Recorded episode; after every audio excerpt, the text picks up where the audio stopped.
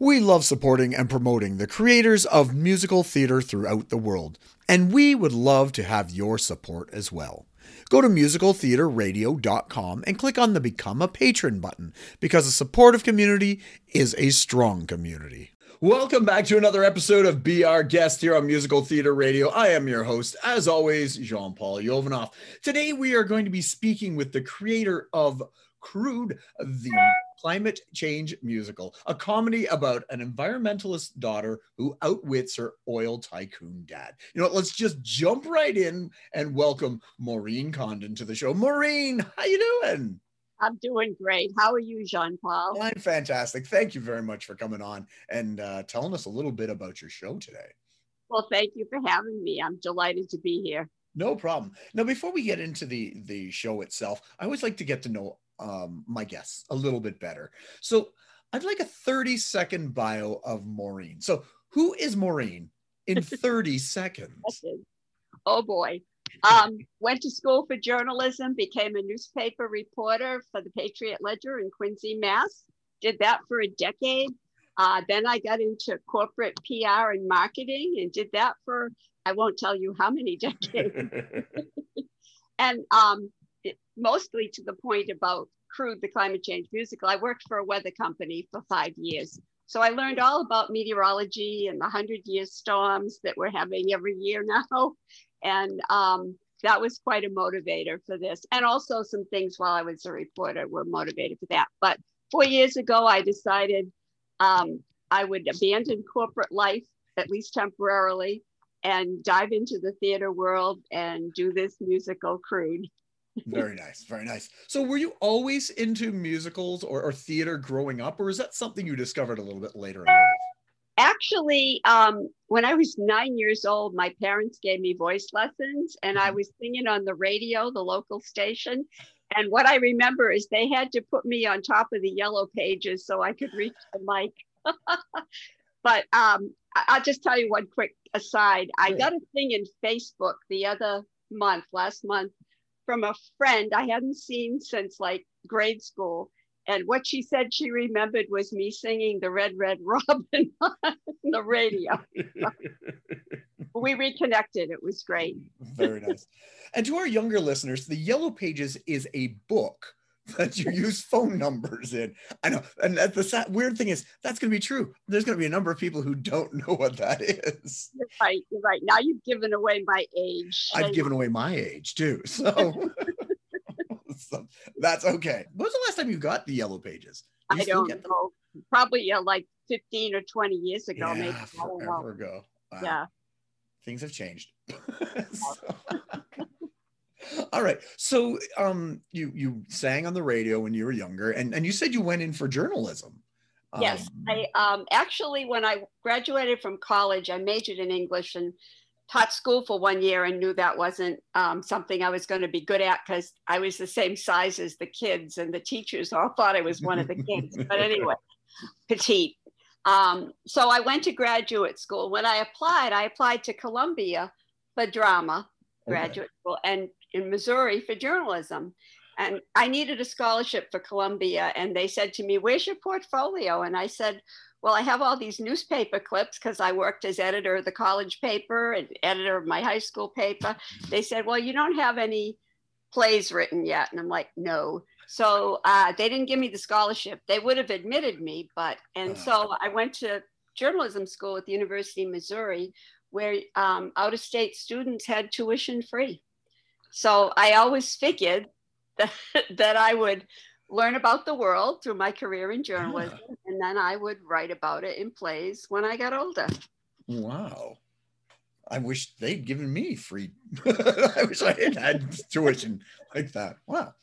Room and board was costly, but other than that, the tuition was free for graduate students. So wow, that's fantastic. So so what did you do once you once you got out of there? You you went straight into journalism, you said? Yeah. I took a job at 100,000 circulation daily newspaper just outside Boston. Mm-hmm. And I worked there for eight years, had a great time. I covered a lot of environmental stories and I kept pushing that angle. Um, that was the 70s, and you know, people were just becoming aware of environmental issues. Mm-hmm. And um, one of my proudest stories was um, I was trying to get this company to talk to me, and they were polluting the Neponset River, mm-hmm. and I they wouldn't answer my phone calls. So I got the photographer from the paper and me one night at six o'clock. We went out to the company to take pictures of them dumping stuff into the river. Wow. And um, of course, we were trespassing, so that wasn't exactly kosher. But uh, when their security guard walked up to me and said, What are you doing here? I said, Well, I'm looking for your CEO. Is he here? Can I talk to him? And he escorted us off the property to get our pictures. I, I just don't understand companies that do that, that sort of thing. Like, what?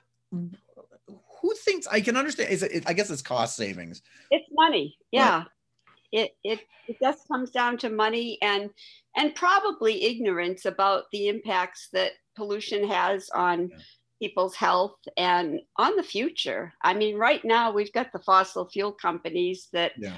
Are digging their heels in. Some are progressive and like BP and and mm-hmm. they're doing branching out to solar and wind, but um, you know, we've got to get the banks to stop financing them too. Yeah. So.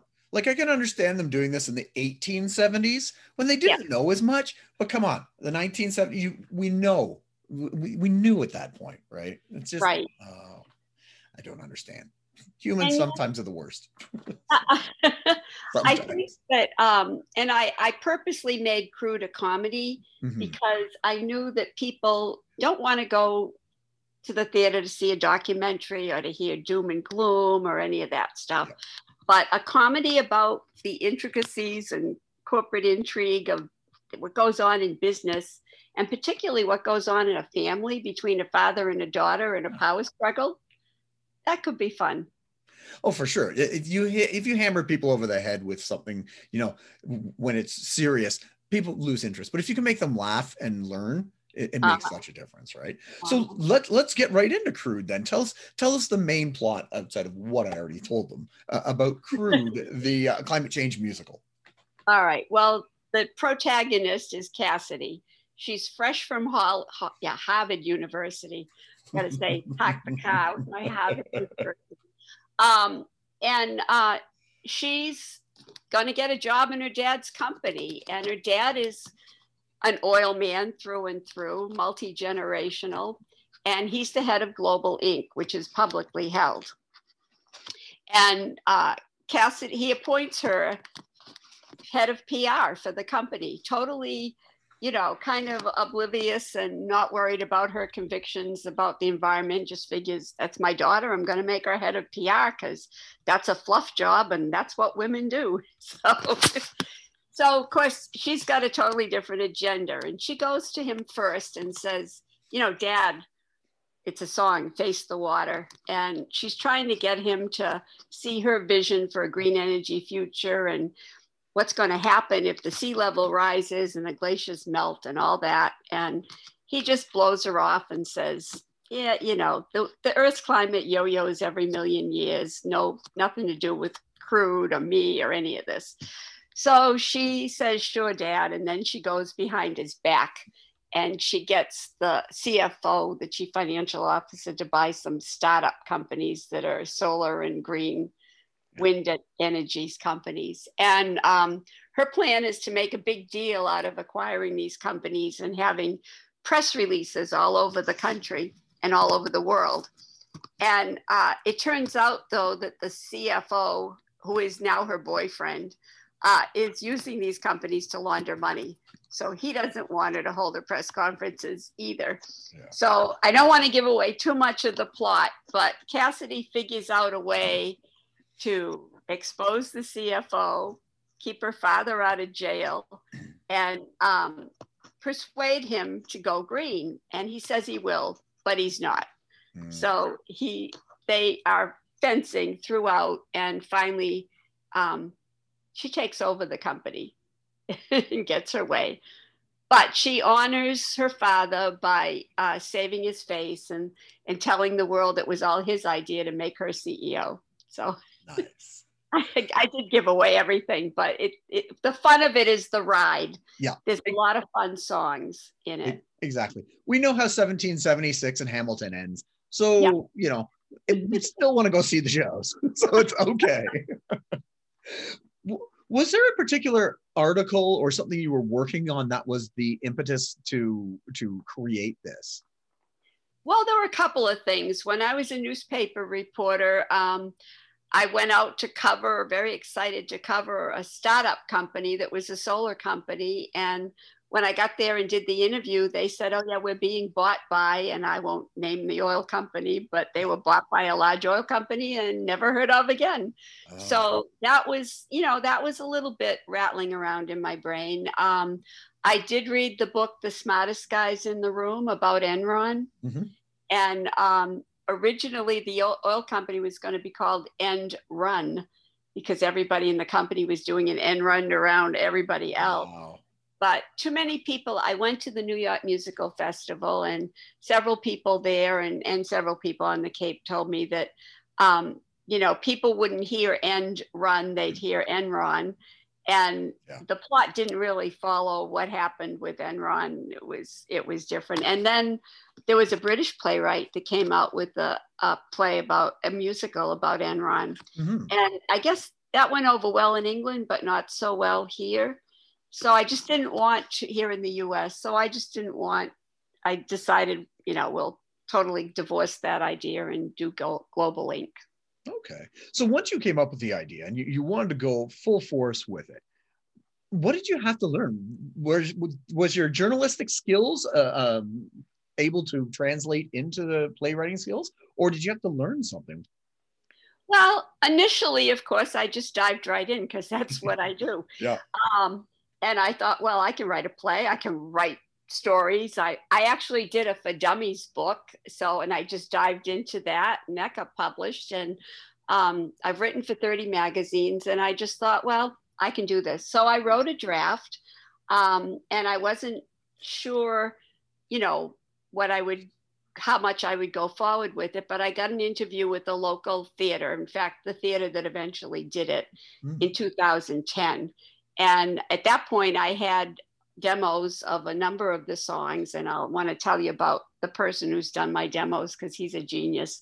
His name is John McKenna. But anyway, um, I went to Nina Schuessler, excuse me, who's the artistic director for the Cape Cod Theater Company, and presented her with the script and the, the songs. And she said, I love your music.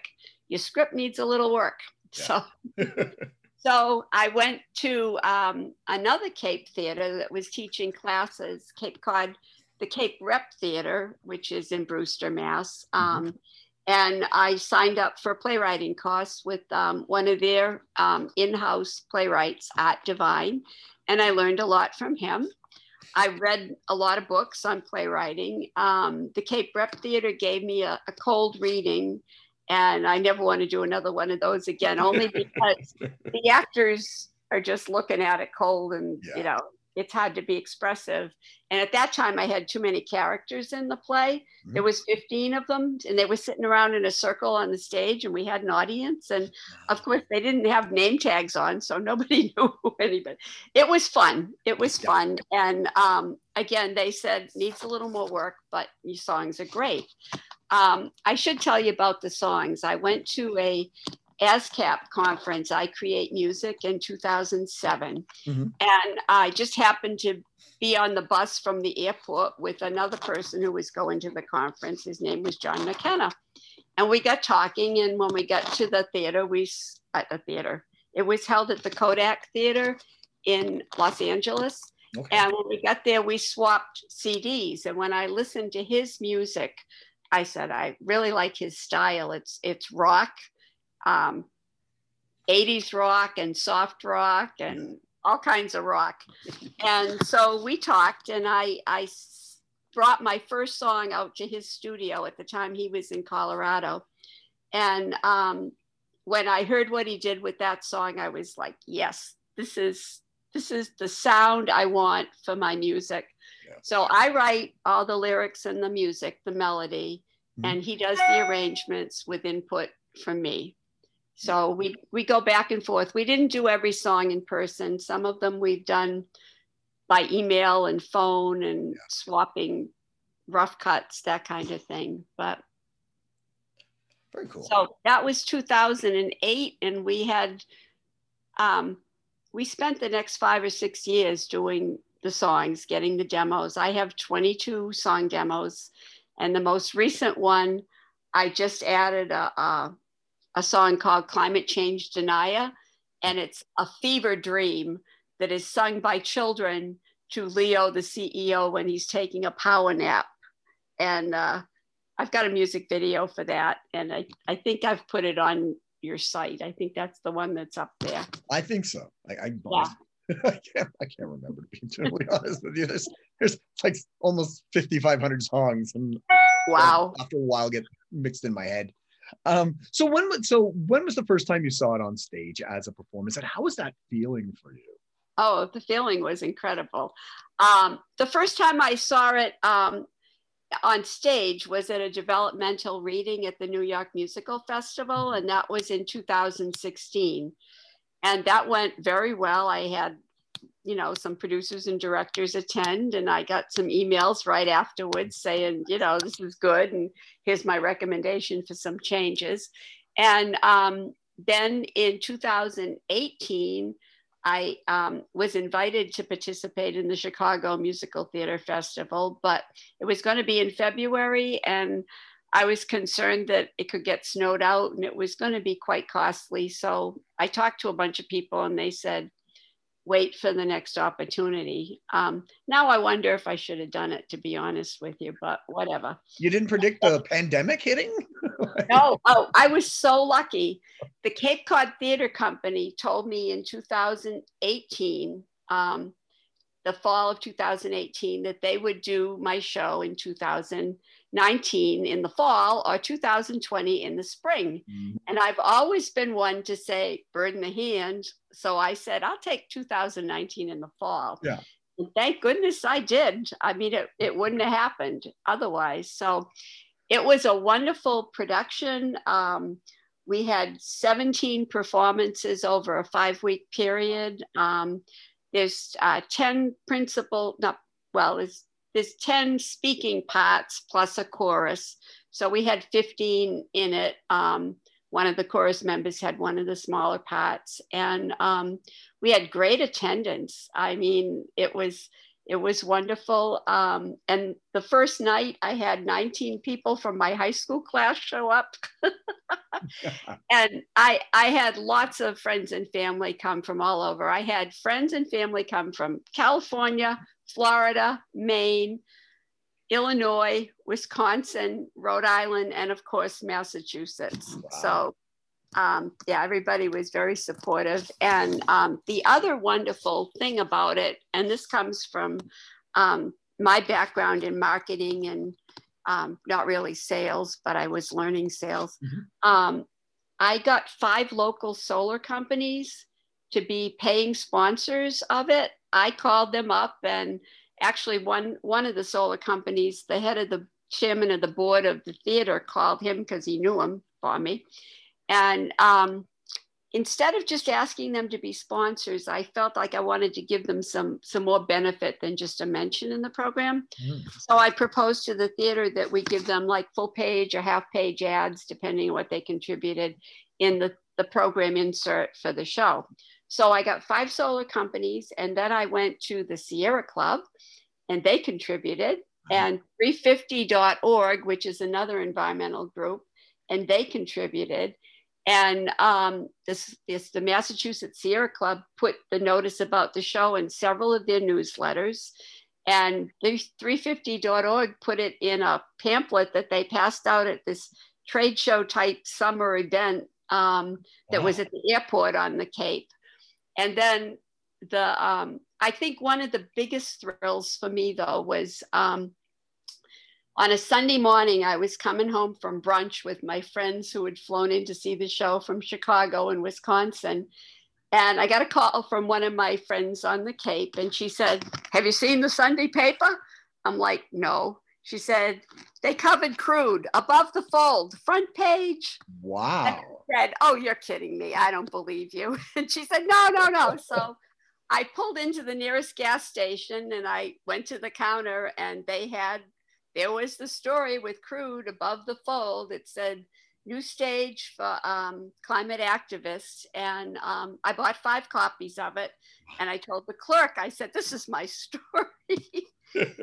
so, so anyway, I was very excited. It was, it jumped from the front page to the inside. They had five or six pitches and they covered it because of the impact it had on the community. Um, besides having the solar companies and the environmentalist groups, um, the Audubon Society and the Sierra Club on the Cape um, decided to have a Cape and Islands Youth Climate Summit, and they invited 50, all 15 towns on the Cape to send representative students from high school and junior high, whoever was most interested in the environment, to a day long event. And at the day long event, we did a couple of scenes from Crude and we had a talk back with the students. And several of the solar companies that sponsored the show came and spoke about careers in solar energy to the kids. And even the state rep came and, and talked about the politics of it so they they mentioned that that was upcoming and they talked about the show and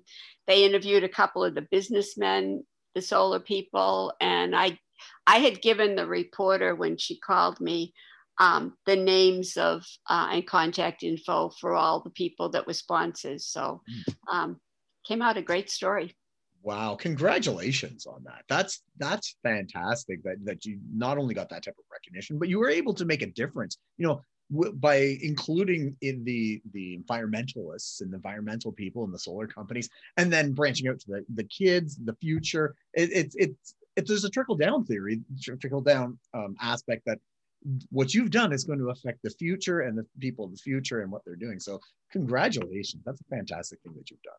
Oh thank you. Well i'm hoping now to bring it to a theater any place in the world, you know, which which makes my job of sending out query emails um, endless. But um, I am hoping I would love to do it in Canada someplace and yeah. someplace else in New England and California and Florida and and you know mostly I'm aiming for a lot of the states that are seeing the impacts of mm-hmm. climate change. Yeah right now. Um, but geez, that's almost everybody. We've got fires in California and yeah. flooding in the Midwest and more tornadoes than we ever wanted to see. Uh, you know. Wow. Again, congratulations. Um, what so what have you been doing with yourself since the pandemic? Have you been working on the show uh, to to get reach out to more people? Have you been doing any rewrites or anything like that? What's what's the show been doing over the last year and a bit? Well, mostly I've been trying to do networking. I've taken several courses on producing. Um, I've taken a course with Theater Resources Unlimited in New York, which has been fantastic. Um, the teachers are um, just great. Aaron Craig, Jane Dubin, Jen Isaacson, Randy. Um, oh my God, his name is escaping me at the moment. But anyway, there was four teachers over two semesters, and we're just finishing up with those. And Theater Resources Unlimited is run by Bob Ost, and every Friday he has an open meeting, and he's brought in some some speaker from the theater world to talk about um, the process, the networking, and from what I'm hearing from everybody, it's all about networking and trying to get to the producers and the directors that can make things happen. So that's one group I joined. I've also joined the League of Professional Theater Women, which is mm-hmm. based in New York and Connecticut. I'm in the Connecticut chapter because that's a little closer. And we do all our meetings on Zoom, uh, and the theater resources all on Zoom as well. Um, I also joined something called Create Theater, which is a smaller group run by Kate Camerata out of New York. She was the dramaturg for my show at the New York Musical Festival. So I've kept in touch with her. And um, I'm in ASCAP, of course, and I just recently joined another um, playwrights group with Eventide Theater Company. Um, that's local to the Cape, so there was a few people in it that I knew. So I've made some minor updates to the show. I've added a song and a scene. Um, and um, but mostly I'm just trying to reach out and do pitch emails and um, develop a good pitch for the show. Right. I will say this: one part of my pitch is that it made a profit for the Cape Cod Theater Company. Um, and it brought in more revenue, more profit, not more revenue, but more profit than Pippin or Freaky Friday. Wow. And I think that's a pretty good selling point. So that's something a producer wants to hear. like, like, something like that. That's a good way to lead off. no matter how environmentally friendly everything is, you tell a producer it made money, you've got you've piqued their interest. So that's, that's fantastic, Maureen. Um, thank you so much for coming on and, and talking to me today and introducing myself and the world to to your musical. Well, thank you. I really appreciate being here, and um, I can't thank you enough for that. No problem. Now, before we go, we go. I always ask three questions of my guests because we want to get to know you guys a little bit better, a little bit more. So I'm going to ask the three questions. There's no right or wrong answer, though. The third answer, we will judge you on your answer. so, first question: uh, what creator or team within musical theater has a, had a great influence on you? Now, this could be a composer, a lyricist, director, producer, uh, actor, stage manager, even. It could be somebody famous or not famous, like a teacher. Is there anybody who, who's been a good influence on you in uh, your writing? Well, my favorite musical is Jesus Christ Superstar. And um, so I guess I'd have to say Andrew Lloyd Webber. Um, it's just I love his music, mm-hmm. and um, you yep. know, can't can't go wrong with uh, Jesus Christ Superstar. it's a great show. Great, I can listen to that show over and over again. So that is the correct answer. so one for one. Question number two: Which renewable resource do you think has the best option for the future? You know, when when you when you were doing all your your your your journalism and your research for Crude, yeah. What, what do you think? You know, solar or wind, or is there something else? What do you think?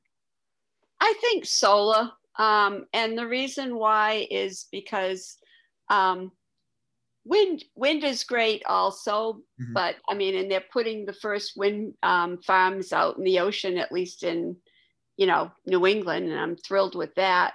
But I think solar um, because you can get it right down to the house level.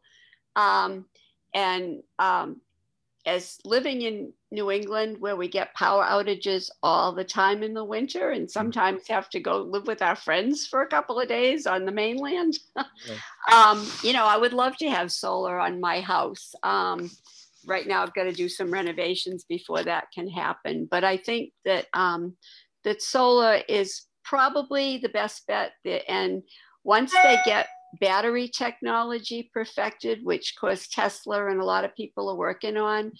Um, that'll be something that everybody will have their battery in their backyard someplace and a solar facility on their roof or even in their backyard. I've seen one solar uh, thing that opens up like a sunflower and it actually yeah. looks like an incredible yeah. um, garden ornament, you know. um, and so I, I think solar, but wind is also a big, a big contributor. And Vineyard Wind is the company that's been um, trying very hard to get permits and everything off the coast of Massachusetts and Rhode Island. And they're with the Biden administration, they're getting starting to get the green light. So that's a good thing both wind and solar are the correct answers and anything else that we can do to help the environment. So correct answer number two for the question. So question number three and the one we might judge you on. Food in the theater or cell phones in the theater which is worse? Oh gee. Um, well as long as the cell phones are shut off yeah. I'm okay with that. Um, and as long as they're not uh, you know, flashing lights on the stage. I'm even okay with people taking pictures on the stage. And, you know, I'm always hungry. So I don't mind food either. I, I, you know, I, I would probably be a lousy theater manager because I'm very um, permissive, I guess. Yeah. But I, I do hope all the theaters will be looking into, and it's expensive, is better HVAC systems. Yeah. I for a company that sold air filters, but yeah. um, we need that, I think, with to make people comfortable going back to the theater after this pandemic. Yeah, that it's gonna be it's gonna be interesting in these next six months to a year. What what's gonna be happening with right? What do you think will happen? I mean, Well, you you guys down there are ahead of us up here in Canada. We we're we're I just got my first shot yesterday, so we're we're way behind. Oh, Um, I don't. I'm glad you got it though, and you're feeling okay, and it's not I'm bothering you. tired. I'll be honest. It, it it's it wiped me out a little bit. I think just Yeah. But that's it. My arm hurts, but that's neither here nor there. Um, but uh, uh, yeah, I don't know uh, if the theaters up here are going to be even open until 2022. I I just don't know. Um, Yeah. but I guess we'll learn from because you down the states and England and a bunch of other countries are are slowly opening. So we'll, we'll see. Uh, But who knows? Honestly, I have no idea. The three, um, four, four companies on the state on, on Massachusetts on the Cape are opening with summer theaters this summer. The Cape Cod Theater Company, where my show was done, um, is putting their outdoor stage in the parking lot and Yep. coming up with all kinds of protocols about spacing the seats and everything outdoors. And um, the Provincetown Theater um, and the Wellfleet Theater, uh, Wellfleet Harbor Actors Theater, and the Cape Rep Theater in Brewster are all doing outdoor Yeah. setups. So how I think we have to start that way. Is is get it out there where we can spread out, build the theater back up, and then get back inside. So plus for summer, outdoor theater is no, exactly. Enjoy as much outdoors as we can because when winter hits, uh, it's gonna be terrible. you must have a lot of snow up there for the winter, right? I'm in, in Toronto doesn't have that much because we're on the lake, so Buffalo gets hit like crazy across the lake, and I'm glad. I guess we just push it to them. Um, but but I was up in Ottawa, which is about five hours north, and we got we get killed up there. It gets Wow. down to like uh, I had it down to minus 40 Celsius, which I think is minus 40 Fahrenheit as well. At that minus point, it it's the same on the Oh. scale.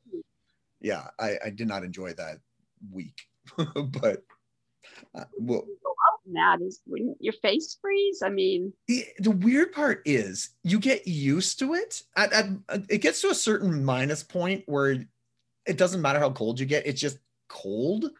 Wow. you, you just go out. It- luckily, it isn't always like that, but there were points where it just got so cold it was ridiculous. Yeah, I didn't go out. I avoided it like anything.